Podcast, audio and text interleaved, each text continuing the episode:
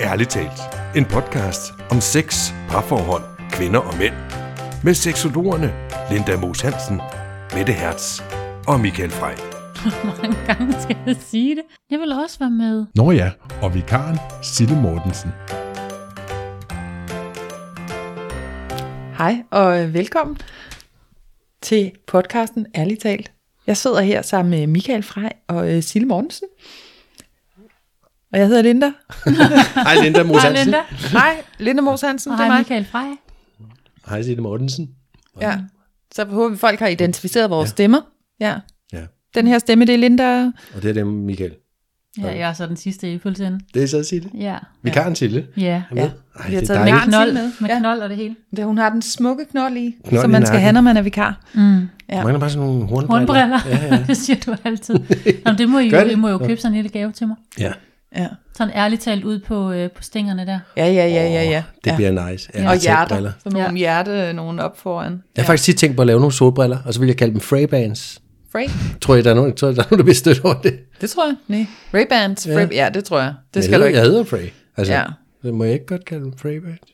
Nå, Hvis du laver dem i den- en helt anden form end en Ray-Ban, så kan du måske. jeg kan lave sådan nogle med, med tissekroner på og tissemænder. Ja, Nej, det tror jeg ikke. det er... Jeg, jeg kigger på deres ansigter og tænker, nej, det bliver ikke et hit. Den idé, den sidder du helt alene med. Jeg kan se det for Det mig nu, jeg dog. det er rigtig uhyggeligt. Ja, det, Så forestiller du dig Michael med de der... sådan- Som to tissekoner, ja, så kan man lige se ud igennem sådan en lille hul. Nej, det er slet ikke, det er slet ikke godt, Michael. Nej. Nej, det var ikke det, vi skulle snakke om i dag. Det kan vi gøre en anden gang. Så kan vi brainstorme på mærkelige produkter, man kunne, øh, Ja, man kunne lave som merchandise. jamen, vi kan da allerede... Ja, jamen det gør vi Ja. en dag. Mm. Men apropos tissemænd og tissekoner, så kommer jeg til at tænke på dagens emne, Ja. mm. som jo er seksuel undervisning. Det er Ja. det, det er. Ja. Og jeg kommer til at tænke på, at øh, en gang jeg selv var ude at undervise, altså der, hvad hedder det, brugte vi jo meget tid på at snakke med eleverne om, jamen hvad kalder vi den overhovedet i dag? Åh oh, ja. Kalder vi den pikken, eller tissemanden, eller sjoveren, eller svaberen, eller banditten, eller noget? Og så havde vi jo også den samme snak for kvindens kønsdele, mm. og vi havde også med babserne, gajolerne, jaderne, hvad skal vi kalde dem? Ja. Så alle ligesom var på samme side. Nå, Ja. men det var ligesom bare lige min måde at få lukket op på dagens emne på. Mm. Ja, og det var jo seksualundervisning. Og hvorfor er det, vi vælger at snakke om seksualundervisning? Jeg tænker, det er fordi, det er super relevant. Ja, og fordi det, det er en del af det at være seksolog, sådan selve faget seksologi også. Ikke? Det er sådan en del af det, man også kan, mm. hvis Ja. man skal sådan snakke om, hvad man laver som seksolog. Det har vi jo gjort tidligere. Ja, eller i hvert fald, hvad man kan lave, ikke? Ja, Ja, Og det har vi... også været en del af vores uddannelse, lige præcis. at tage ud og undervise, og ja, ja. Og det virker også som, øh, som et meget relevant emne at tage fat i som seksolog, fordi at, øh, i hvert fald hvis jeg husker min egen seksualundervisning, og også når man sådan øh, læser op inde på skolernes hjemmesider og sådan noget, så er seksualundervisning ikke sådan overdrevet højt prioriteret ude i folkeskolen. nej. Så at det, det er en god ting at slå sig ned på som seksolog, hvis man bliver rigtig god til at komme ud og holde de her seksualundervisninger. Altså det kan man jo virkelig lave en, øh, en god business ud af. Og Ja, hvis man lige finder de rigtige skoler, der har midlerne i orden i hvert fald, ja. Ja, i disse sparetider. Ja, Men det er ja, man kan rigtigt godt. nok. Ja, men jeg tænker også, at der kan være mange skoler, hvor, hvor lærerne måske ikke er så, hvad hedder det? Begejstret for at skulle gøre det. for, ja, ja, og skulle ud og have den snak med deres elever, at det måske også bliver pinligt for læreren. Ja, for der kan jo godt være noget med de elever, som så skal stå og høre på en lærer, de har en relation til i forvejen, eller skal stille måske nogle spørgsmål til den lærer, mm. Ja, som de måske ikke føler sig helt trygge ved at skulle gøre, fordi de har en relation. ja. Det er måske nemmere at gøre til en som os, hvor der ikke er en relation. ja. Ja, og jeg tænker også meget af det der sådan pjant og fjas, der kan være omkring seksualitet i sådan en, hvad vi siger, det er en 7., 8., 9. klasse, mm. man er ude og undervise for. At hvis der kommer en ekstern lærer, så vil meget af det måske være dæmpet, fordi der skal man alligevel opføre sig sådan lidt pænere. Hvorimod hvis det er klasselæreren, eller biologilæreren, eller regnelæreren, der skal tage den her, altså så kan, så kan det hurtigt blive sådan meget øh, fnisen, og meget sådan, at det bliver useriøst. Altså jeg vil sige, de, jeg har været ude to gange i forbindelse med, med uddannelsen, og jeg synes faktisk i starten, der skulle, de skulle lige over den der, uha, vi skal have noget seksuel undervisning, mm. hvad handler det her egentlig om, og meget sådan pinligt og fnise, og, og når man så ligesom har fået lagt linjen om, hvad skal vi snakke om, så falder de til ro og egentlig er, er ret godt med, Ja. og meget engageret i det, fordi de, de ser jo en masse porno, de hører en masse, der er alt muligt ude, men reelt set ved de jo stort set ingenting. Nej. Det var også min Altså det gør erfaring. de ikke. Nej. De har mange idéer, sikkert, og sikkert en masse forestillinger omkring, hvordan tingene mm. er. Og der er der sikkert nogen, der har en erfaring eller to i bagagen på et eller andet punkt, men det er da også det, jeg har oplevet ved, når jeg har mødt elever, at det har været sådan en del rimelig lukket fra starten, men stille og roligt får de jo lukket mere og mere op. Ja. Og jeg, levede op, jeg har også oplevet en klasselærer, der sagde, hvis I skal, I skal bare sige til, hvis jeg skal gå ud. Mm. Og så valgte hun egentlig selv at forlade rummet, fordi så kunne hun sikkert sidde og fise af ved siden af, eller lave noget andet, hvad vel, tage nogle kopier eller et eller andet måske. Ja. Men, men hun, hun havde egentlig heller ikke selv lysten til at være der og høre ja. deres spørgsmål og deres ting. Jeg tror virkelig det også, det er giveligt, at læreren ikke er der netop, fordi så er der et, et andet trygt rum, i at der ikke er nogen, der kender en, eller kan stille en til ansvar, eller hvad det nu skulle være, de der unge måtte føle. Hmm. Det er meget mere øh, frit og trygt, ja. uden læreren. Vi har heller ikke haft lærer til stede, de gange jeg har været ude. Nej. Hvad med dig? Nej, nej, der var ikke nogen lærer med. Hun kunne ellers godt have været der, det var en enorm sød lærer. Okay. Men det var også ude på en efterskole, og der ved jeg ikke, om det er sådan, at min egen øh, fordom eller forestilling, at ude på efterskoler vil der være sådan mere åbenhed, fordi når man så kommer i det her efterskolemiljø, så bliver man enormt tætte med hinanden, og det bliver sådan meget mere intimt. Det er i sådan al, al form for sådan uh, samvær, mere end hvad det er, på en, hvis man bare fortsætter i 10. klasse i folkeskolen. Jeg, jeg har gået på efterskole, og jeg kan 100% bakke det der op. Det ja. er noget helt andet. Ens, uh, ens relationer er meget mm. mere tætte. Ja. Fordi man deler så meget tid sammen. Ja. Og også, altså jeg kan da huske fra, da jeg selv gik på efterskole, at hvis der var nogen, der havde knaldet med nogle af de der kærester, så vidste hele efterskolen det okay. der efterfølgende, ikke? Altså, okay. så der er heller ikke så meget hemmelighedskrammeri øh, på sådan et sted. Nej, men er også det med klasselæreren, jeg tænkte, jeg var jo ude på uddannelsen og undervise sammen med, med Mette, som jo normalt er her i podcasten, og hvad hedder det, og jeg kan huske, pigerne var enormt nysgerrige på at spørge til Mettes egne erfaringer og Mettes ja. egne ting. Mm. Det var især pigerne, der, der godt ville spørge pigen. Ja. Og jeg tænker også som klasselærer kan det måske godt være lidt funky at stå og dele ud af, af nogle private ting der. Det er nemmere ja. for os som seksologer, vi gør, altså, ja. har det ikke så stramt omkring det, og, mm-hmm. og de skal jo heller aldrig se os igen formentlig, så det er lidt ligesom Ja. Men jeg vil sige, når jeg, så har, der været, også godt. når jeg har været ude, jeg, jeg bruger meget, jeg fortæller ikke i detaljer, og der er jo også grænser for, hvad jeg vil fortælle. Men jeg synes faktisk, det der, når man bruger sine egne erfaringer, så kan man bedre nå eleverne. Ja. Mm. Og de kan bedre forstå Præcis. de eksempler, man kommer med, fordi de kan muligvis relatere til det. Ja. Så det synes jeg, man kommer rigtig, rigtig langt med. Ja. Og så kan man sige, så, så du startede Linda med at spørge, hvorfor er det, vi taler om det her? Og selvfølgelig er det, fordi vi som seksologer, at det, det, det vi også gør, og meget gerne stadig gør, men, mm. men, men som jeg sagde, jeg, jeg tænker, fordi det er super vigtigt, Altså, og jeg ved ikke, om man i skolen stadig får kørekort til symaskinen. Det kan jeg huske. Jeg, det, jeg fik aldrig mit symaskinkørekort. Jeg dumpede. Jeg kørte for stærkt. du kørte for stærkt. jeg kunne ikke lave parallel syning. Nej, nej men jeg, jeg, jeg fik det aldrig, kan jeg godt. en eller anden årsag. Og, og hvad hedder det? Og, og sløjt har jeg for eksempel heller aldrig fundet særlig meget øh, mening i at have. Men whatever. Jeg ved ikke, om man stadig har de fag, eller om man stadig tager sådan et, et symaskinkørekort. Ja. Men jeg tænker, at det vil være tusind gange mere relevant at tage et kørekort i, hvordan man øh, er en ordentlig person, hvordan man interagerer mm. ordentligt med henholdsvis kvinder og mænd, og hvordan man begår sig seksuelt, og, sådan, og det der med følelser, og der er masser af ting, det jeg tænker, ja. der er sindssygt meget vigtigere, end at lære at, at lave øh, et eller andet syge to stykker stof sammen. Men det er Linda jo god til. Men det er en helt anden snak. Jo, jo. Og sy sammen. Og sy, øh, og sy stof, stof sammen. Jo, det ja. tænker jeg, det skal man sgu nok lære, hvis man interesserer sig for det. Og det er ligesom dem, som gerne vil være håndværkere. Jamen altså, de, de, de går jo videre på en skole, hvor de lærer deres håndværk og sådan nogle ting. Altså, og det er jo super. Mm. Ja. Men det her, det, det er jo noget, alle mennesker har behov for. Alle ja. mennesker har ikke behov for at sy, kunne sy. Nej, altså. men man kan sige, altså hvis man sådan skal se seksuel undervisning historisk set, så har den jo også hele vejen igennem ændret sig, hvor meget og hvor lidt, at der sådan er blevet undervist, og hvad der sådan er blevet undervist i. Og det er ikke fordi, jeg kan seksuel undervisningshistorie sådan lige off my hands, men jeg har siddet og læst den igennem i dag. Og, og det har sådan svinget alt efter, hvad diskursen ligesom har været i samfundet af, hvor, hvor er vi henne, og hvor meget kan man vise børn. Og der, altså der, mm. der har været der i... Altså, min historie tingene startede lidt i 30'erne, hvor der var sådan en nærmest en præ øh, revolution. Og det, det synes jeg var lidt interessant at læse. Det var jeg slet ikke klar over.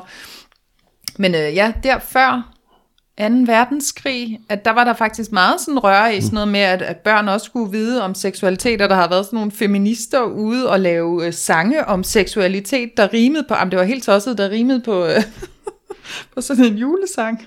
Nej. Jingle Bells, tror jeg det. Nej, det var ikke Jingle Bells, det var en anden en. Jamen, det er helt tosset. Øhm, Fedt. Var det noget, du kunne finde, så vi kunne linke til det der? Fordi det lyder Jamen, jeg har meget artiklen, underholdende. ja. Jeg vil da hellere høre sangen. jamen, jeg sendte den jo til jer, for delen der. I læste den, ikke? Nå, jo jo. Nå, Ja. var det den? Ja, okay, så er jeg med. Ja.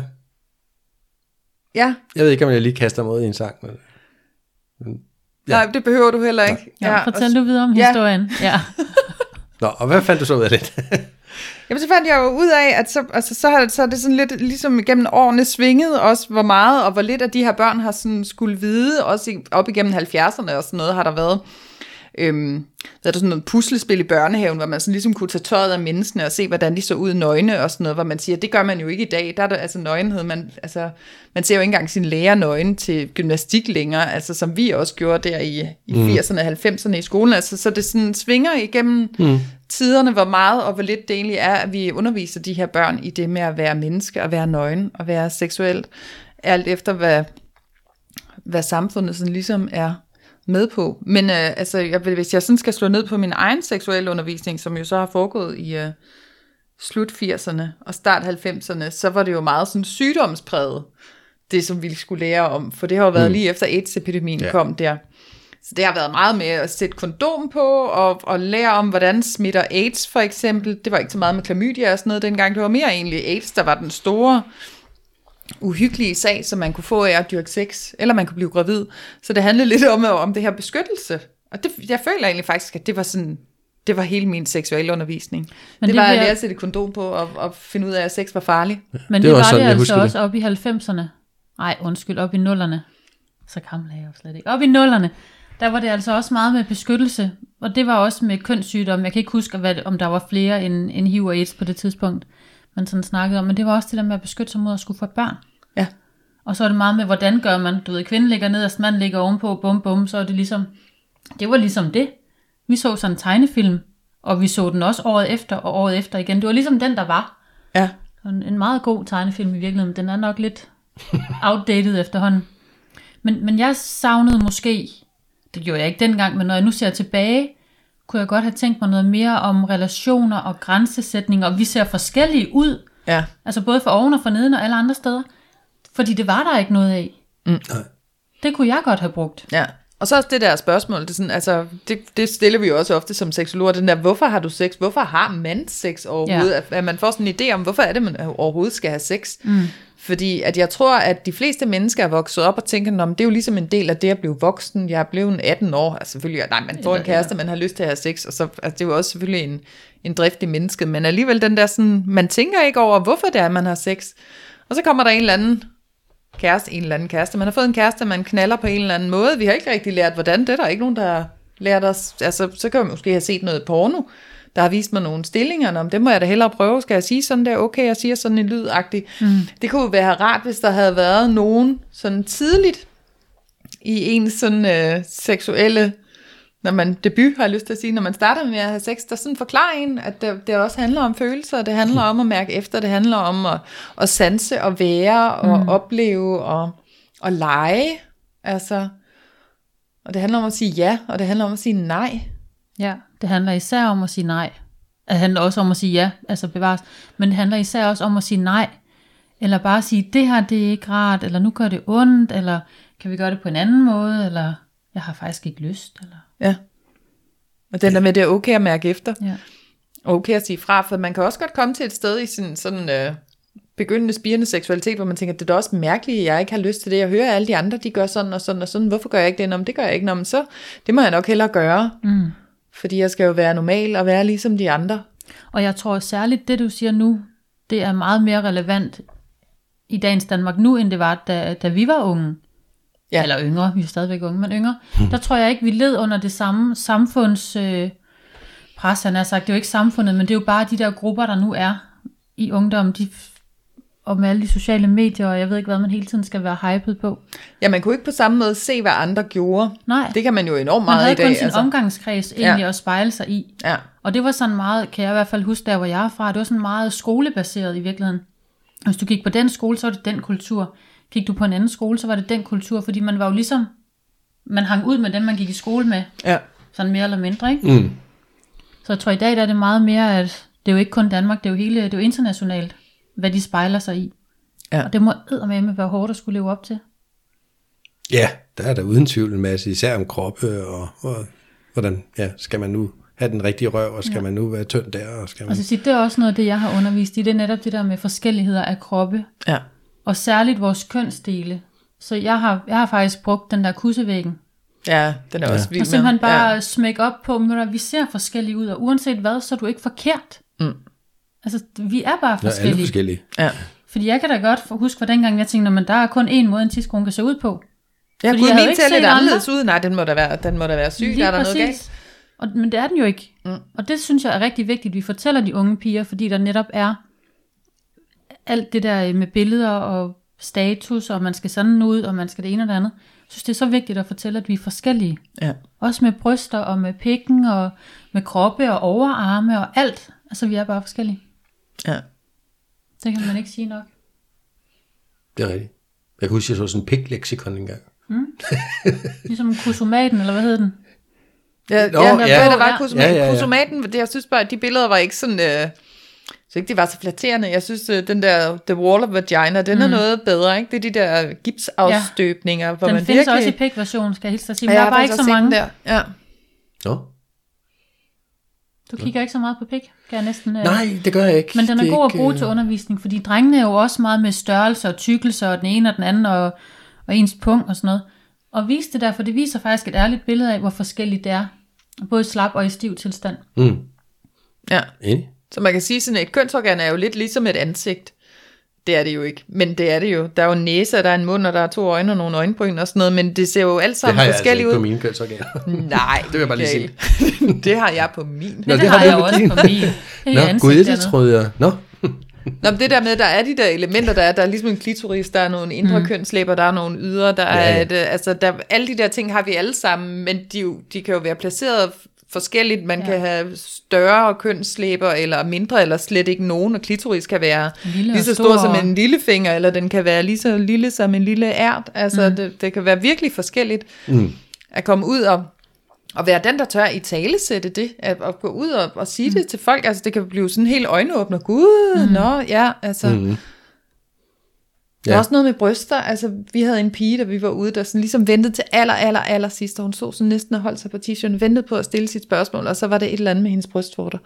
Altså, og, og, om, om hun nu var helt normal med det der, og det var, sådan, det var helt normalt, jeg kan ikke huske helt specifikt, hvad det var, men måske blev de sådan indadvendte, når de blev stive, eller de blev aldrig stive. Det var et eller andet, altså helt normalt ting. Mm. Hvor hun var sådan helt, åh puha, altså tænk, som virkelig sådan en lettet ung pige, jeg ved efterfølgende. ikke, hvor gammel hun har været. Jeg får, hvis vi nu bare siger har været de der 14-15 år, eller 16 år sådan eller sådan 16. noget. Tænk, som hun har skulle gå, altså nogle år for, for inden det her måske endda, og så længere ind i hendes liv, og tænke, mine bryster er forkerte, og skal skamme sig, og dække dem til, og være nervøs, hvis en mand skal røre dem, eller komme til. Det må da være simpelthen så forfærdeligt. Ja. Ja, det er det. Og så hun havde jo svært ved at stille det her spørgsmål, mens de andre var der faktisk også. Altså, og der havde vi måske heller ikke taget brysterne så meget med. Vi var mere fokuseret på kønnet faktisk. Mm. Men, men også det der med, det er faktisk også så vigtigt at tale om brysterne, at, mm. at de kan også opføre sig forskellige. Nogle har altid stive bryster, nogle har altid Og slappe bløde, brystvorter, ja. og nogle er bløde, og nogle er hårde, og nogle er en, hvor den ene er lang, og den anden er oppe. Og altså, Ja, det er super vigtigt. Ja, ja. det er det. Ja. Jamen, det, det er bare vigtigt. Og jeg, men det, ja, undskyld, jeg sidder og tøver, men det er, fordi jeg kan ikke slippe det der tanke om at have kørekort til... altså, som jeg sagde tidligere, at hvis, jeg kunne godt tænke mig at have sådan en kørekort til kvinder. Ja. Ikke? Altså, Og det men- tager lang tid at tage det kørekort, Michael. Jamen, det kunne jeg godt forestille mig, det skal lidt mere end 16 til er det i teoretiske folkeskolen, timer man til. skal starte med det så? Ja, ja, det tænker jeg. Ja. Det tænker jeg vil være et super godt sted, fordi, altså igen, vi kan jo ikke komme ud om, at, at det der med sex er jo en biologisk drift i os alle sammen. Ja. Punktum. Og vi kan ikke komme ud om at, at, at løbe ud, ud i at have nogle følelser omkring det, og have nogle lyster, eller noget nysgerrighed, eller noget. Det, det, det kommer vi alle sammen til at have. Men, men det var mere det her kørekort, jeg synes, det var sjovt. Fordi jeg tænker, ligesom sådan, når man er teenager, så kan man ligesom sådan, så er det ligesom at have knaller kørekort, ikke? Så det er der, når man starter med Men hvordan skulle man få det kørekort, det, det Michael? små, ikke? Ej, men nu, bare lege med på mit billede her, ikke? Jamen det der gør jeg jo nysgerrig på, hvad du tænker. Fordi der er en pointe. Okay. Nej, og det er sådan lidt plat pointe. Men det er bare sådan, når man vokser op, så bliver kvinderne ældre og ældre, og så skal man have stort kørekort, ikke? Og så er det stort med hænger. Og Jamen, en Ej, motorcykelkører undskyld. kører går til en lille frække. Men jeg tænker også, hvem er det, der skal være dommer for, hvornår man har bestået det her Ja, kørekort? For så kommer der jo en anden kvinde, Jo. der, hvor hendes gear, de sidder Så, helt og anderledes. selvfølgelig skulle det jo ikke altså. være et fysisk kørekort, Nej, nej. Som, som giver dig en tilladelse og, og til det at er gå jo ud en og have vigtig sex. pointe. Min ekskæreste fortalte mig, at hans far havde taget ham til side i sådan en, en nogenlunde ung alder, og fortalt ham, alle kvinder er forskellige. Det den ene kvinde kan lide, kan den anden kvinde ikke lide. Nej. Og han, han sagde faktisk, at det var det bedste råd, han nogensinde havde fået. For han skulle ikke tro, okay, nu har jeg, nu har jeg simpelthen fundet tre gød. Fordi det har han ikke, for det virker nødvendigvis ikke til det næste. Eller også virker det ikke med den samme kvinde i morgen. Det der kvinder er forskellige. Så det er kørekort, Michael. Du skal tage et nyt hver dag. Ja. ja, det kan jeg godt se. Man skal, det bliver virkelig, man skal have mange kategorier. Jeg tror ikke, man der kan skal få det udfyldes. kørekort. Jeg Nej, tror, men det var det selvfølgelig, ikke- det var min ja. lidt platte vinkel på det, fordi i virkeligheden tror jeg, det er vigtigt at have et kørekort måske til sig selv. Ja. Ja. Altså, så man Men det kan fandme også tage lang tid. sig selv. Og, og ja, ja, nå ja, og det er jo en os, proces, der der, har kan vare hele livet. Jeg skal sige, bare se os, der har været i gang med sådan en, en uddannelse, som har været meget selvudviklende. Og vi er med til at hjælpe andre igennem deres udvikling, men vi stopper jo aldrig selv. Mm. Altså vi bliver jo ikke, når du først er startet på den der, så kører hjulene bare. ja. Altså de stopper sgu ikke. Nej, det bliver man jo aldrig færdig med. Ved du hvad, det der kørekort, det skal faktisk være sådan en mekanikeruddannelse i stedet for, Michael. Så man sådan hele tiden lige kan trykke lidt på motoren, Og smøre lidt. smøre lidt. Hvis der er noget, der går i stykker, så kan man lige gå ind og reparere det. Man kan kigge på, hvordan, hvorfor sprang den der kilrem der? Var det fordi noget i motoren kørte lidt for hurtigt? Skal jeg lige have skruet lidt noget ned for motoren? Fordi det hele jo... Det er faktisk en rigtig god sammenligning. Er det det kan jeg ikke godt lide. Jo, ja. den synes jeg er god. Den går vi med. Ja, Den tager jeg med, når jeg skal jeg. ud Vi og skal ud og uddanne undervise. børn i at være mekanikere i, øh, seksualitet. i seksualitet. I og relationer og... og relationer. Seksualitetsmekaniker. Ja. Du hørte det Ja. første i podcasten, alt talt. Fedt. Vi copywriter.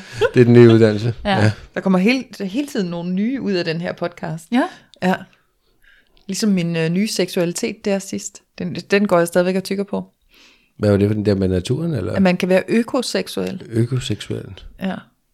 Tænder på naturen. Det er Men, selvfølgelig men lige det et andet emne her. nej, men det synes jeg egentlig ikke, det er, fordi det er jo også vigtigt at fortælle de unge, at man kan have forskellig seksualitet. Så det synes jeg Ja. overhovedet ikke er off Nej, nej, det er faktisk rigtigt. Det er ja. faktisk mega vigtigt. det, fordi det du, leder os lige ind på den, faktisk. du kan være ja. lesbisk, du kan være homoseksuel, du kan være biseksuel, du kan være trans, du kan være alt muligt, jeg snart ikke har styr på alle de der forkortelser og alt muligt andet. Der kan du være øh, kønnet alt muligt. Og man kan tænde på alt muligt. Ja, Det er ikke Ja. sikkert, at man selv er klar over det, når man er så ung, men det kan også være, at man har sådan en idé om, gud, er det sådan lidt mærkeligt, at jeg tænder på, jeg ved, det, hvad, det ved jeg sgu ikke, hvad det skulle være, et eller andet, ikke? Altså, man, at fortælle de unge, at det er okay, at man har en anden seksualitet. Så, jeg, så har jeg et spørgsmål. Så. Ja. så rækker jeg lige hånden op. Så siger jeg så, hvor, hvor gammel skal man være, før man sådan kan begynde at tale om sådan lidt mere, vi har lyst til at sige hardcore, det er det forkerte ord, men sådan lidt mere kinky seksualiteter. Altså vil jeg skulle gå ud og undervise, for eksempel i en 9. og 10. klasse, om, øh, om BDSM? Vil, altså, det være, vil det være passende? Det er vil det jeg noget, jo man ikke, det skal vil tage jeg ikke senere? synes. Ja, senere. Men jeg ja, synes ikke? godt, man kan, man kan godt sådan lige... Øh, Eller fetishes? Altså, hvad, vil synes man er allerede opdage, det, at man har en fetish? Altså, vil Det jeg ved sidde jeg og føle mig forkert? Kan man sige, der er noget, der hedder fetish, hvor man kan tænde på et andet objekt, synes uden jeg at gå sagtens, i, i kan sige. dybden med det? Men jeg vil ikke gå i dybden med det. Jeg vil måske bare lige nævne, at, at det her, det findes også, og det er der ikke noget forkert i. Ja, Men jeg vil ikke gå i dybden med det. Ikke i den aldersklasse. Der vil Nej, jeg vel? nok skulle længere op. ja. Jeg havde da i hvert fald min fetish dengang, i- da jeg gik i folkeskolen. Hvordan altså, havde du det så du at sidde klar i over det? folkeskolen der? Ja, jeg var klar over det, men ikke så meget klar over det, som jeg er det er nu, det. eller jeg blev bare senere hen. Men ville det have Og den, hjulpet den, dig? var, den kom også til udtryk på en anden måde dengang, end den så gjorde, da jeg blev seksuelt aktiv og sådan noget. Ikke? Men, Men ville det have hjulpet dig, at der var en, der kom og underviste dig dengang, som sagde, at, at det er okay at have sådan nogle, nogle andre tanker og tænde på noget andet? Mm. Vil du have været mere fri i din seksualitet så? altså, det er jo virkelig svært at sige, om jeg ville være det nu. Altså, du ved, sådan senere i voksenlivet. Ja. tænker du, aner det ikke. Altså, jeg husker det ikke som, jeg tror ikke, det ville have gjort nogen forskel dengang, Nej. faktisk. Fordi jeg, jeg, jeg tror ikke, jeg tænkte over, at det var mærkeligt. Mm. Jeg vidste godt, Men det, det havde det, og jeg, mærkeligt. ligesom, det var bare det. Altså, du ved, så, så jeg, jeg, Nå, men, men det har jeg jo så senere i livet begyndt at tænke, gud, er det, er det mærkeligt, og mm. er det nu i orden, og alt det her pjat, ikke? Men det er jo fordi, man pludselig bliver stillet op for alt det der samfundsting, og man skal passe ind og normerne og alt muligt andet, ikke? Mm. Hvor man begynder at tænke noget mere over ting. Men, men ja, det er bare fordi, jeg vil, gerne, jeg vil gerne vide, om det kunne have hjulpet dig, også i din, i din voksne år, at der var nogen, der dengang havde sagt, det skulle egentlig okay. Ja, ja, det ved jeg ikke. Nej. Altså, jeg tror da ikke, det kunne have skadet mig i hvert fald. Altså på nogen måde. Mm. Det tror jeg faktisk ikke. Og jeg tænker, at de unge, også selv i folkeskolen, de ser også porno. Ja. Og, og der er det altså ikke bare øh, hyggesamleje på øh, ting, de ser, vel? De ser jo altså ting, som er lidt vildere og lidt måske ekstreme, og jeg tænker ikke, det gør noget at sige, at der findes jo et hav af forskellige måder, man kan dyrke sex på. Nogle kan godt lide at gøre det med bind for øjnene, og nogle kan godt lide at få klap i numsen, og nogle kan godt lide at, at det med en hund eller en hest. Altså, til, tager ikke stilling til, om det er lovligt eller ej, men altså, man kunne vel godt sige det. Jeg tænker ikke, du skal decideret undervise dem BDSM i 8. klasse måske, men Nej, det tænker jeg heller ikke. sådan, oh, sådan her, det her, det er en god slagteknik. Ja, Hvem nej. vil prøve? Nej, men altså, det, jeg tænker jeg godt, man kan sige, at man kan nævne, det er der. Jeg tænker vel også, når man kommer ud, det er så lige noget andet, men alligevel relateret, at man kommer ud til sådan en folkeskoleklasse. Der er jo nogen, der er meget fremme i skoene, der, der har været seksuelt aktive i flere år, og der sidder nogen, der først kommer til at miste deres, eller have deres første seksuelle debut, altså om flere år. Altså jeg var personligt over 18, da jeg mistede, eller da jeg, man må ikke sige mistet mødt om, det vil jeg hele tiden sige. Det, det kalder jeg det Det altså var bare simpelthen første gang. Ja. Min første gang, over 18. Jeg har haft seksuel undervisning fra jeg var 13 år. Så er det vel også sådan lidt, eller tidligere 5. klasse eller sådan noget, synes jeg, vi begyndte at have det. Hvor, hvor er det, man præsenterer de forskellige ting? Skal der også være sådan en, en trappe af, hvor meget man introducerer de her unge mennesker for? Ja, det tænker jeg, der sagtens der kunne være. Altså, hvis det var også, et det- lille kørekortprogram, så kunne det godt have et, nogle grundtrin Han i proklamerede en eller anden folkeskolen. robot, der lige kunne regne det ud. Og så oppe i gymnasiet, det, det havde man måske. Altså, Ja, og det ville være meget godt, hvis den der mere. seksualitet eller seksualundervisning var kontinuerlig, at den samme, at der vil komme nogen ud hvert år, hver halvår eller noget, og tage, og tage de samme elever igennem sådan Jo, flere ligesom så har du måske trin. matematik C, og så året efter har du måske matematik B. Der Ja. kunne man jo godt have 6 C og 6 B. Ja, det, altså den, i den dur. Og Silje sidder som om, mm, Jamen, jeg havde lige en god pointe, og jeg har faktisk siddet med den længe, men så lød jeg jer snakke, og nu er den simpelthen forsvundet. Ej, det var Ja. ja. ærgerligt. Ja, det er lidt ærgerligt. Håber, den kommer igen. Jo, nu tror jeg, der kom lidt andet. Kom tilbage. At jeg synes, det er også det der med, hvad, hvad skal man øh, tilbyde dem, hvad hedder sådan noget, hvad skal man øh, forelægge dem? Ja, At det har også meget med situationsfornemmelse at gøre, om okay, den her klasse, de kan ikke rumme, fordi de reagerer på et eller andet, så kan de ikke rumme, at jeg går skridtet videre. Altså, det- jeg, jeg synes, man skal passe på med ikke at overskride deres grænser. ja.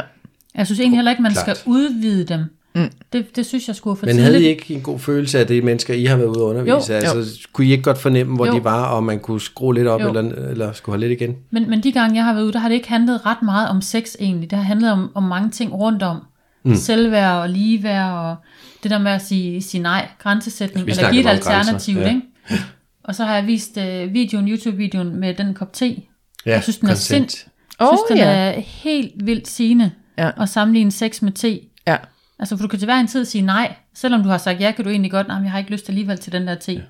Ja. Altså, Ja. Og vi har snakket rigtig meget om forskelligheder, og brugt enormt meget tid på at inddrage de unge i forskelligheder.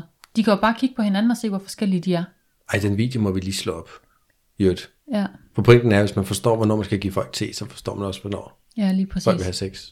Jeg folk, der synes, den er sover, vil ikke have te. god. Nej. Folk, der besvimede, de vil heller ikke have te. Nej.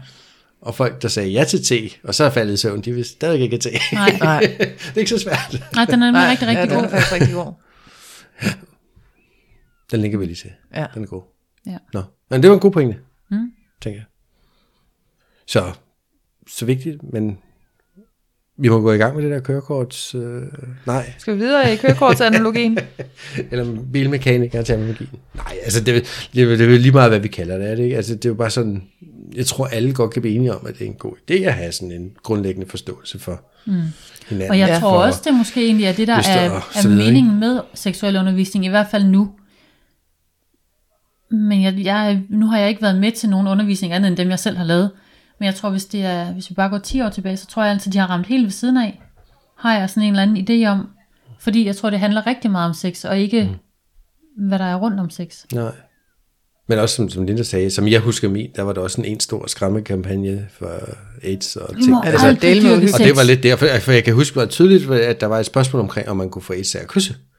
Og så kan jeg huske, at hende der, der svarede, hun sagde, men nej, det kan man ikke, men, eller jo, det vil sige, det kan man godt, hvis man savler så og så mange liter savl i munden på hinanden. Åh, det er mange liter savl, men Og jeg det var mange liter savl, man skulle, skulle af med for at uh, kunne smitte Åh oh, gud, den har jeg alligevel aldrig hørt. og det kan jeg bare, det er jeg kan huske. Og så kan jeg huske mit eget begavede spørgsmål, men det behøver vi måske ikke at, at tage op her. Og det bestemmer du selv, om du har lyst til at dele. Jo, andre jeg, jeg jo deler det godt, fordi jeg, og når, jeg tænker tilbage til, at jeg kæft en klaphat. Altså. Men igen, hvis Fordi man ikke ved det var det, så ved man det ikke. Fordi jeg, kan, jeg tror faktisk, første gang vi havde det, der, der, der tror jeg, jeg var sådan meget betaget af, jeg, du ved, af min egen øh, stive tissemand en gang imellem, og forskellige teknikker øh, derhjemme på, hvordan man lige kunne knuppe sig op af en pude, og så kom der noget ud. Ja. Og jeg kan huske, jeg var sådan meget optaget af det der, og så kan jeg huske, jeg bare råbte, "Øh, hvornår kan man spærme? Og det er sådan et virkelig åndssvagt spørgsmål. I hvert fald måde at stille det på, måske. Men, mm. men jeg husker så også, at hun faktisk svarede meget sådan pænt og seriøst, inden der holdt det. Ja. Sådan, men om hvis du mener, hvornår du kan få udløsning, så sådan og sådan, og da, da, da, da, da, ikke? Sådan, Men det er jo et reelt spørgsmål, hvis man sidder som ung dreng eller fyr, og så Ja. man ikke ved det. Det er jo et reelt spørgsmål. For det var jo ikke lige noget, jeg havde talt med min mor om, eller min far, vel? Altså, det var det ikke. Nej. Nå, nu skal I høre. Der er også en anden god en, hvis man skal ud og have noget seksuel undervisning med en klasse, man ikke kender, at man så beder deres klasselærer om i forvejen ligesom at få samlet nogle spørgsmål. Mm. For så ved man lidt, hvad man skal designe sin øh, undervisning ud fra. Ja. Og så ved man, hvad der rører sig i de unge mennesker. Og det kan være lettere, end at hvis man står der, og man så skal have dem til at række hånden op og stille spørgsmål, for eksempel. Ja. Altså, for det kan der jo mange, altså, hvor det er sådan, jeg vil gerne have svar på det her, men jeg vil ikke rigtig have, at mine veninder skal vide, at det er det, jeg sidder og tænker-agtigt. Ja, vi lavede sådan det, vi kaldte for en Pandoras æske. Det tror jeg, ja. mange, der kalder den anyway, ikke? Men hvor de, fra vi startede til hen til slutningen, kunne putte sædler i med spørgsmål, så tog vi dem op. Og der kom simpelthen så absurd mange spørgsmål, og vi nåede ikke dem alle sammen. Ja. Vi har også fået mange Det var spørgsmål. ærgerligt. Hvad var retningen på de spørgsmål så? Jamen det var, det var meget, altså det var, de var meget nysgerrige, pigerne og drengene i klassen, egentlig på hinanden. Ja. Og det var for eksempel, altså det, det et, jeg husker, det er sådan, om drengene nogensinde havde stiv tissemand i skolen. mm. og så var der en af drengene, han, det, det ville han gerne svare på. Så, jo, så, jo, det har vi. Hvorfor tror du nogle gange, vi går rundt sådan med bogen nede foran? Ja, Nå, men ja, det, ja. ved, altså, det, det, men det, det blev sådan en åben, naturlig diskussion, de havde om- omkring ja. det. Jeg kan ikke huske de andre spørgsmål, men, og der var mange spørgsmål til Mette, kan jeg huske. Mm. Fordi pigerne var enormt nysgerrige på nogle Men jeg, ting. jeg tror Ja. ja. også, at for piger er det nemmere at spørge piger. Mm. Og jeg tror også, det er nemmere for de fleste drenge at spørge en mand. Men der er også et eller andet i, at, at der ligger en eller anden sådan samfundsting om, at det er manden, der skal tilfredsstille kvinden. Mm, synes jeg nogle gange, at det er den, man sådan... Så jeg Nå. tror også, mændene, de sådan Nu spørger... tænker jeg det omvendt, men... Nej, sorry. Ja. sorry. Men sorry. jeg tænker, at så kan det være fint for drengene at have muligheden for at spørge en kvinde Ja. Ja. om alt muligt Ja, mærkeligt, ja. ikke? Ja. Og der, der var helt sikkert også spørgsmål fra drengen til kvinden. Altså, der, der, var, der var en rigtig god nysgerrighed på hinanden. For jeg Kan jeg tænker, bare i hvert fald i de, i de unge år, hvad man sådan også hører, så er det jo meget mændene, der gør arbejdet. Så det er også logisk, at det er dem, der sådan ligesom vil vide, hvordan gør man? Ja. Ja. Og det tror jeg ikke, man spørger en lærer om, man kender. Ej, det gør man nok ikke, nej. Ja. Måske ikke lige. Og det kan også være, at læreren han bliver pinlig over at skulle svare på Ja. det spørgsmål. Ja. Og så står eleverne i frikvarteret bagefter og driller læreren. Er det sådan, du gør med din kone derhjemme? Og, Ja. og fortæller til alle de andre. Du skal jo ikke øh, tage fejl af, at sådan nogle øh, folkeskolebørn kan være nogle værre baryler. Ja, det tror jeg gerne. Ja. Der tænker jeg også, at man som lærer måske har lyst til at vogte sig lidt imod sådan noget voksenmobning. 100, jeg tror, de unge mennesker nu til dags, de er nogle sataner. Det tror jeg. Det var ikke de alle allerede, da jeg var nogle ung, af dem altså. Er, ikke? Mm. Ja. Det tror jeg sgu. Og jeg tænker, det er da sikkert også stadig relevant lige at få et tip eller to omkring, hvordan man ruller et kondom på. Men jeg tror, det, det i mit hoved er noget, langt de fleste, det har de skulle styr på. Det skal de nok finde ud af. Ja, YouTube det, er det. det er jo alligevel også begrænset, hvor mange måder man kan gøre det på. Ikke? Altså, Jo jo. Men jo, Øhm. men man skal jo selvfølgelig stadigvæk lære det. Hvis ikke man ved det, hvor skulle man så? Hvordan, det, man ser det vel ikke i en pornofilm, at de lige ruller et kondom på? Skal jeg så selv gå ind og søge på? Jo, nogen Jeg tror da det. godt, du kunne søge på... Det tror jeg da godt, du kunne. Men Det gør er ikke jeg lige det noget, jeg har søgt på. Jeg tror... Det har øh, jeg da set i pornofilm, nogen der lige får rullet en bag på. Jamen, så er det sådan en eller anden teknik, hvor hun kan det med munden. Jo, jo, det har jeg altså, også set. Det er genialt. Så lige, hvor hun tager den i munden, du den, og så ruller den ned. Ja, Med klip, munden. klip til, kondom er perfekt placeret. Ja, Ja, Ja, og jeg har faktisk prøvet det. Og det, man kan godt. man kan godt. altså det vil jeg sige, det har jeg sgu aldrig kastet mig ud i. Jeg er svært bange for, at det vil ende i et eller andet øh, akavet, komisk, mm-hmm. mislykket forsøg. Ja, ja, man Og så kan tænker godt. jeg, at et kondom må unægteligt heller ikke smage særlig godt. Nej, nej, det kan du jo selvfølgelig få det med jordbærsmag, hvis det skulle være. Jo Men det må da og også være muligt. ubehageligt. Men der er jo også nogen, som... Altså, altså blowjobs kan man da godt give til en, der har kondom på. Selvom jeg giver, medgiver, at jeg tænker, men smagen af pik er nødvendigvis Hvis man, heller ikke den ud, bedste hvis man skal ud i sådan helt streng sikker sex, altså, så skal man jo faktisk have et kondom på også, når man giver et blowjob. Hvis det skal være sådan helt... Helt. For ellers så Helt kan du, sikkert. du kan jo sagtens uh, smitte kønssygdom fra penis mm. til mund. Og det er jo noget helt andet. Det er jo, selvom vi har snakket om kønssygdomme, og hvad der blev snakket om, øh, da I var unge, og da vi var unge og sådan noget, det er jo stadigvæk vigtigt at pointere lige præcis det, du siger nu. Ja. Fordi det kan jeg ikke mindes, jeg har fået at vide. Nej. Altså, jeg ved det jo selvfølgelig godt nu, men jeg synes ikke, jeg kan mindes, jeg har fået det at vide dengang. Nej. Nej. Det var meget mere øh, tissemand og tissekone, og så... Ja, der var måske ikke så meget snak om moralsex overhovedet. Det mindes jeg i Det- hvert det fald ikke, at vi lærte mindes. noget om overhovedet. Og det er sådan noget, jeg kan huske, min lærer, hun kaldte den mis. Og det har bare altid haft sådan et mærkeligt forhold til, hun kaldte den mis. Nu kan du kalde den for missen. Og det der med håret, det var dejligt blødt og sådan noget dernede, var sådan, okay. Det havde jeg faktisk ikke behov for at vide. Altså nu kommer der så bare mine fordomme om folkeskolelærerne. De har måske sådan en stor behåret. Det fik, Tænk. hun fik det i hvert fald til at lyde, som om hun havde det. Altså, og fred det så være, dejligt fred være med det.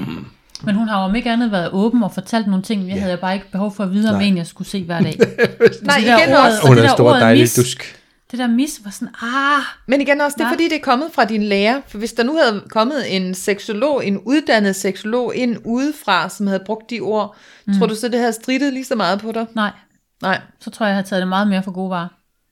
Ja. Fordi man ikke har den der relation i forvejen. Ja. Det kan jo virkelig være sin, have sin fordel her.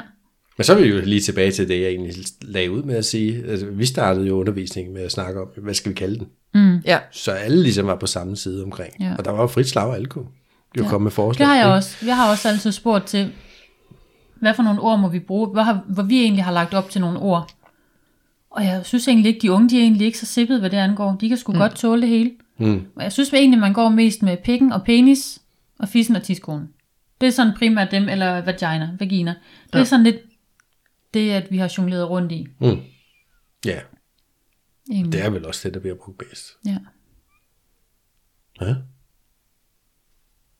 Ja. Jamen, jeg sidder lige sådan og filosoferer og lige lader det hele synke ned. Sommerlig. Nu ser jeg også meget efter ting som ud. Ja. Men, men det eneste, der ligesom kommer frem, det er, at jeg synes, det er vigtigt. Ja. Men apropos, ja. man underviser de unge, man kan jo også undervise på en efterskole, man kan undervise nogle lærere i, hvad kan I eventuelt undervise i? Man kan komme ud på et plejehjem og undervise øh, socioassistenter og hjælper i ældres øh, seksualitet. Mm. Man kan undervise inde på seksologstudiet. Mm. Altså, der er jo mm. vildt mange muligheder. Ja. Det er jo kun fantasien, der sætter grænser, også i det her tilfælde. Ja. Fordi du underviser, Michael, også inde på skolen, Ja. på seksolog. Jeg har jo blandt andet undervist dem, der skal ud og undervise. Mm. Lyder det også ja. Nej, det kan altså, man godt sige. dem, der skal ud på skoler og, Mm. og lave noget seksuel undervisning derude, Ja. har jeg prøvet at gøre klar til det. Blandt andet. Ja. Fordi det er en vigtig opgave. Ja. Og det er jo fantastisk, at, at sådan nogen som os, altså sådan nogen på uddannelse og så videre, de, de tager ud og gør det, ikke? Fordi det får man jo ikke noget for, når man gør det inden for, for uddannelsen af. Nej, men man oplever en enorm taknemmelighed ved at komme derud, Ja, ikke? Altså, det gør man. Men jeg kender Og igen, masser, fordi det som, der med, som, det er nogle eksterne, gerne der kommer. det Ja. noget mere, ikke? Altså, fordi det er vigtigt. Ja. Altså, jeg ved, jeg har engang stået og undervist i noget helt andet. I noget dokumentationssystem og sådan noget, hvor der sad en leder, hvor jeg kom til at sidde og snakke med hende. Hvor jeg så siger, at jeg studerede faktisk til seksolog på det daværende tidspunkt, og hun synes simpelthen, det var så spændende. Fordi hun oplevede, at der var øh, nogle mange udenlandske kvinder, som ikke helt forstod de ældre mænd, som måske godt kunne komme med nogle forskellige... Øh, mm. Ikke tilråb. De kunne godt sige nogle forskellige ting, eller agere på en eller anden måde, og de kunne ikke rigtig rumme det. Okay. Så der var der faktisk også snak om, at jeg skulle ud og undervise dem. Og det kan du sikkert godt have fået nogle penge for. Ja, ja, Altså, 100 procent, fordi det var jo en del af mit job, så kan Ja, man ja. sige, ikke? ja. Men øh, det blev så ikke til noget, fordi jeg så skiftede job. Men jeg tænker, tanken er jo stadigvæk rigtig, rigtig god. Ja. Også i forhold til, hvordan kan man muligvis hjælpe en mand eller en kvinde. Og det behøver ikke at være noget seksuelt, men stadigvæk at have kontakt til sin seksualitet. Eller hudtørst, eller hudsult hedder det. Hvad der ellers måtte, måtte rumme sig berøring. Fordi seksualiteten dør jo nødvendigvis ikke hen, bare fordi man bliver ældre. Nej. Og altså, de kan sgu have svært ved at bede om hjælp til det, fordi for dem er det jo meget tabubelagt. Mm. Fordi de er det, den generation, de nu engang er. Ja. Men man skal vel også lære, altså sådan personale, socioassistenter for eksempel, altså med grænser. Fordi jeg kan vel også komme ud som socioassistent og finde mig for meget. 100 procent. Fordi jeg ikke har lært at sige fra, altså faktisk gå og blive Ja. sådan seksuelt krænket på mit arbejde, og tænke, Ja. ja. jamen han er jo dement, altså men gør der er det jo- noget, at han går Nå, uden så- Men underbukser og klapper mig i numsen. men Ja, den det går gør også, noget. Men altså. den går også den anden vej.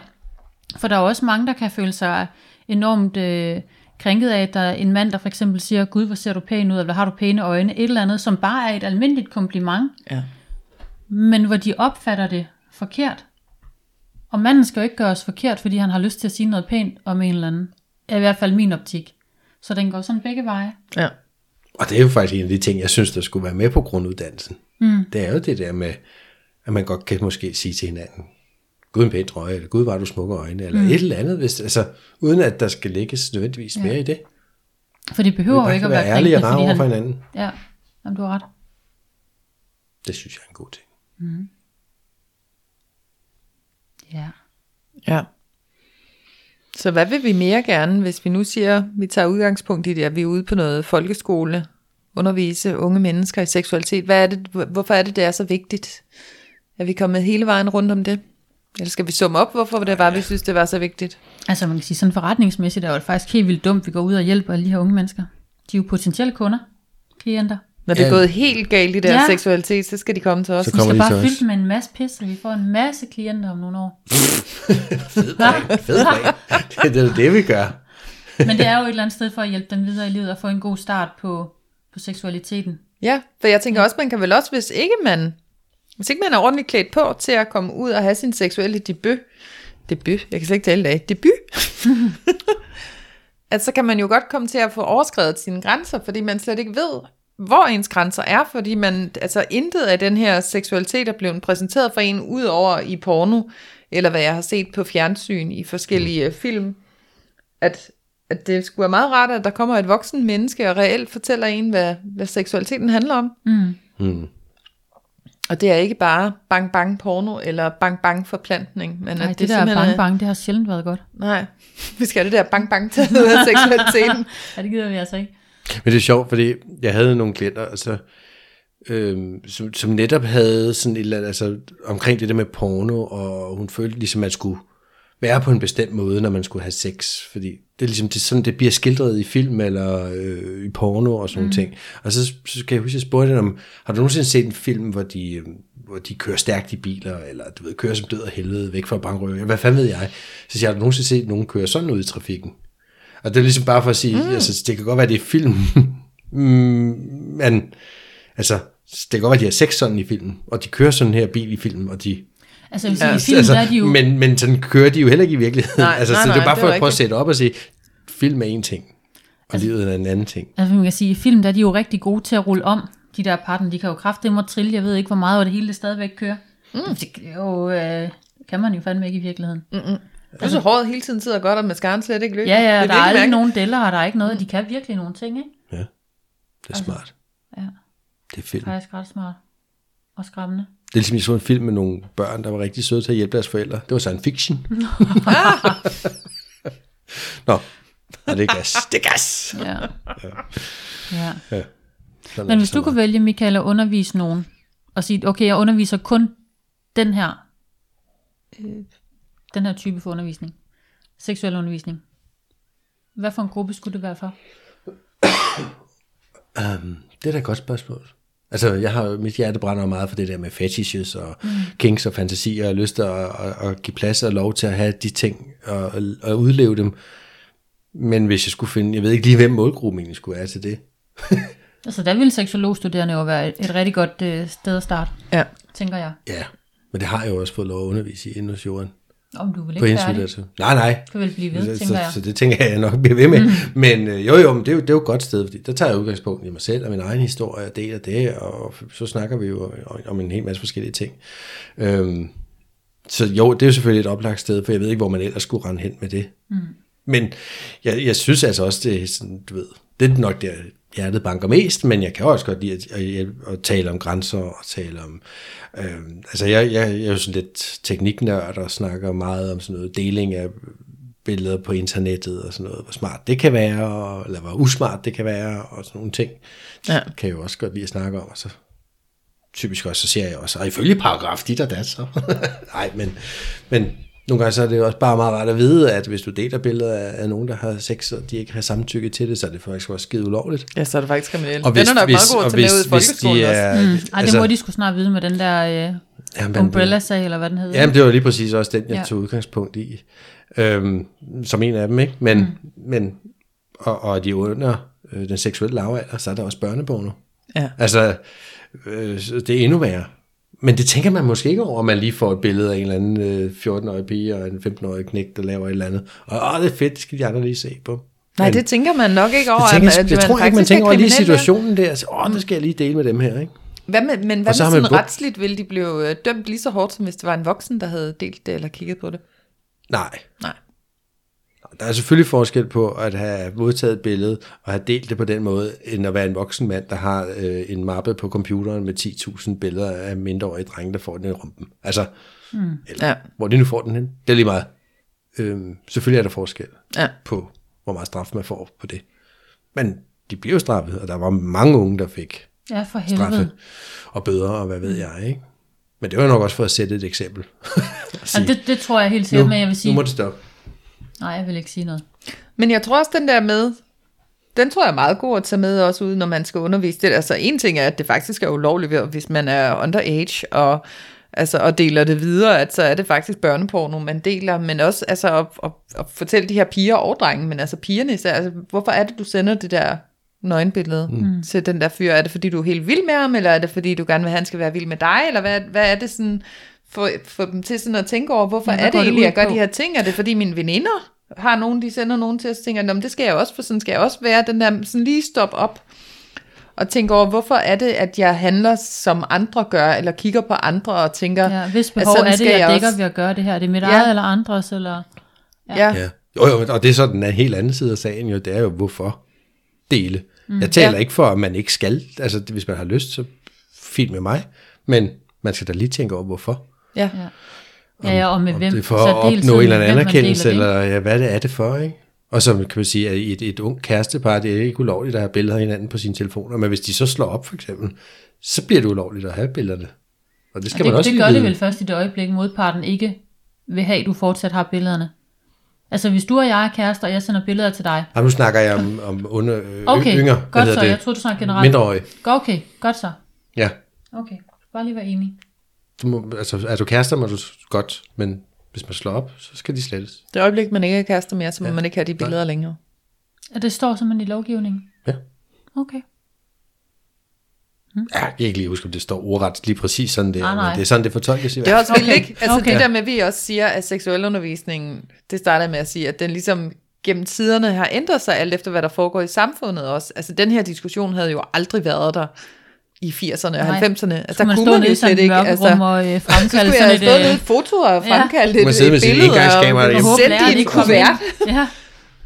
Gud, hvor har jeg hentet mange mærkelige film op i Er fotobæksen. det noget, du har lyst til at fortælle mere om, Michael? Har du det? Nej, men jeg havde jo det, men nej, altså, fordi jeg har jo altid haft den her svaghed for piger i jeans, og det mm. kan jeg huske, det gjorde jeg faktisk i folkeskolen, så havde jeg tit mit kamera med i skole, bare sådan for hyggens skyld, jo, at tage Ja, ja, ja. situationsbilleder, ja, men det var sjovt nok typisk situationer, hvor der var piger med jeans på på billederne. Men, men det er jo et eller andet sted uskyldigt, for det er der vel det er jo ikke nogen, meget der har, har lagt mærke synes jeg til. også selv. Nej, det er der heller ikke, men, men sådan nogle billeder har jeg fået fremkaldt, og jeg er klar over, hvor mange er ude af sådan en film på, hvad, er der, hvad var der, 36 eller 36 eller 24? 24, ikke?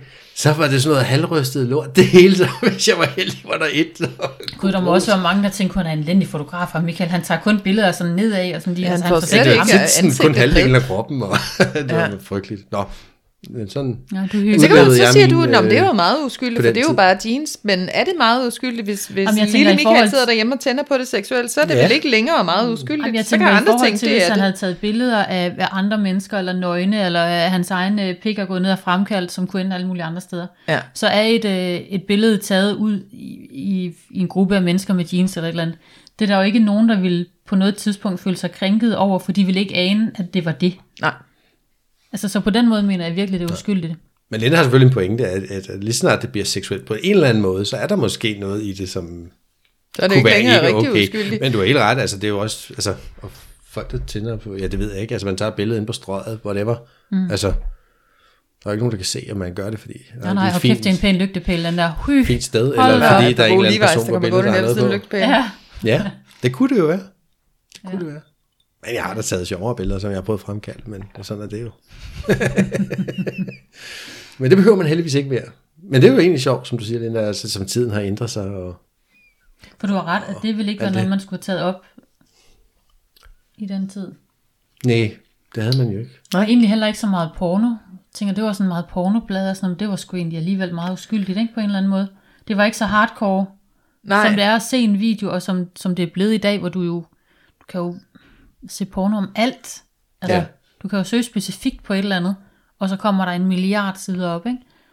Ja, ja, og, Det og kunne de der teenage-drenge, nu siger jeg drenge, det kan jo også være teenage-piger, men altså teenager, de kan jo stå og se porno i frikvarteret og stå og vise det til hinanden, haha. altså Ja, ja, som de kunne stå og, hvad hedder det, dele Pokémon-kort, det var det vel ikke engang dengang, men altså, inden vi stod og lavede frikvarteret dengang, det var jo ikke digitalt på den måde, det var jo ikke så in your face. Mm. Overhovedet ikke. Nej, og ved du hvad, jeg er helt sikker på, at 7-8-årige drenge gør det også, hvis de kan slippe afsted med det, og sidder med deres iPad øh, inde på værelset, og så har de fundet et eller andet og klikket rundt på det, ikke? Ja. Altså, det, det sker der. Jeg kan også se Tror du piger virkelig, nu... de gør det så ungt?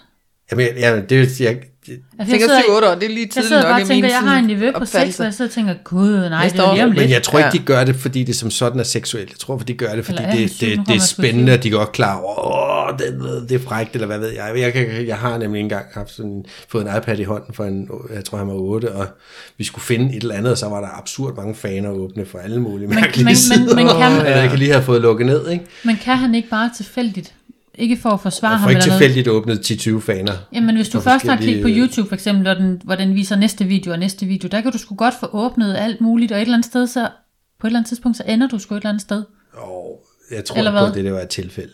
Men jeg tror heller ikke, det har været, fordi det som sådan var seksuelt. Jeg tror bare, det, det var spændende, at man har siddet med en ven, og øh, så lige siddet og knækket over det. Prøv at se, man, Det er lidt forkert, det er lidt forbudt, men det er alligevel lidt sjovt. Ja, Ja. ja. Men, men jeg kan også godt se nu, at øh, piger i 10-årsalderen for eksempel, altså de, de, de begynder, de er også meget nysgerrige på det. Det er stadig klamt, det der sex, det er mega klamt, ikke? Men, fordi jeg har jo, det kan jeg jo se på min, hos min kærestes datter, hun er 10, hun er også inde på 10, og hvad ved jeg, og, og jeg har jo mange, mange seksologbøger liggende hist og pist nogle gange, og der var en, der lå en bog, der hed Bogen om sex, og den havde de så fået bladret op i, oh, og, og havde lige pludselig en masse spørgsmål til min kæreste, for jeg var der heldigvis ikke. Oh. Den, den var godt givet det var videre. en sjov historie. Men, men det, nu har jeg jo gemt den væk. Øh, men så har de jo så sidenhen spurgt efter den. Og hvor er det der bog? Ja. Men det er jo de, vildt, det de er er jo, nysgerrige af helvede men det er jo fedt nok, der, at de spørger efter det, og er nysgerrige på det, i stedet for, at de gør det i smug. Fordi det er jo naturligt. Og det, det er jo ikke unaturligt, at man bliver nysgerrig på. Der For er jo noget- mere der er noget, der man er noget. om det jo, også i familie og sådan noget, jo, jo, jo bedre tror jeg, man er rustet til at kunne spørge om nogle ting og være nysgerrig på det. Ja. Altså jeg vokset op i et hjem, hvor, hvor seksualitet ikke har været noget skamfuldt. Altså jeg fik også at vide, at det var okay, hvis jeg var lesbisk. Det måtte jeg selv. Det var også okay, hvis jeg tog en mand med hjem. Det kunne jeg jo selv vælge, og pik og patter, og du ved, min far der rendte nøgen rundt, min mor hun har også altid rendt nøgen rundt, og jeg har da også hørt, min far hans kone, du ved, der er ikke noget der. Vi har bare vokset op med, at det har været frit. Og vi taler også om det og alt muligt. Og det tror jeg, at der er god øh, grobund for, at man som ældre, Også kan lige præcis, Ja, for hvor mange møder vi ikke som, som voksne par, Ja, som virkelig har skamfuldt. svært ved at, Ja. at tage Ja. den dialog og sige, gud, og hvordan man godt kan lige blive rørt ved på kroppen, eller mm. altså, et, altså sådan noget basalt noget, som man siger, hvordan man gerne vil røres ved. Ja. Ja. Det er en snak, som mange kan have virkelig, virkelig svært ved. Ja. Men hvis man havde lært det helt fra starten af at sige, det er sex, det er sådan noget, vi sagtens skal snakke Fordi om, og det er forældre gør det til noget forkert, så bliver det jo noget, man vokser op og tænker, at det er forkert. Eller det bliver lukket ned, Ja. hvis man spørger. Lige hvis man nu præcis. som sådan en nysgerrig barn gerne vil vide noget om sex, Ja. ja. så det er sådan, det, ej, det er du alt for ung til. Det er sådan, når man, jeg, jeg, jeg er jo med gammel nok til at spørge. Altså, der, er jo- der er jo en reel interesse i det Ja. ja. barn, ellers vil det jo ikke spørge. Lige præcis. Så man kan også på en eller anden måde lægge noget af ansvaret for seksualundervisningen af vores unge mennesker over i familien. Mm. Og så kan det være, at, at den familie måske ikke er særlig god til at tale om sex, men så kan det være, at, at der skulle komme nogle seksologer ud og tale til familier også, og på, på en eller anden måde at få, Kunne man måske godt, ja. Få det meget mere normaliseret, at man gerne må tale om sex, og det ikke skal være skamfuldt, og det vil ikke behøver at være helt vildt kinky og mærkeligt, men at det er, altså, Nej, man bare taler om det naturlige i det. Ja, man Ja. ja. har nogle lyster, og så sker der sådan og sådan. Og... Og det kunne Ja. ja. være et sjovt projekt. Ja. familieseksologen. Familieseksologen.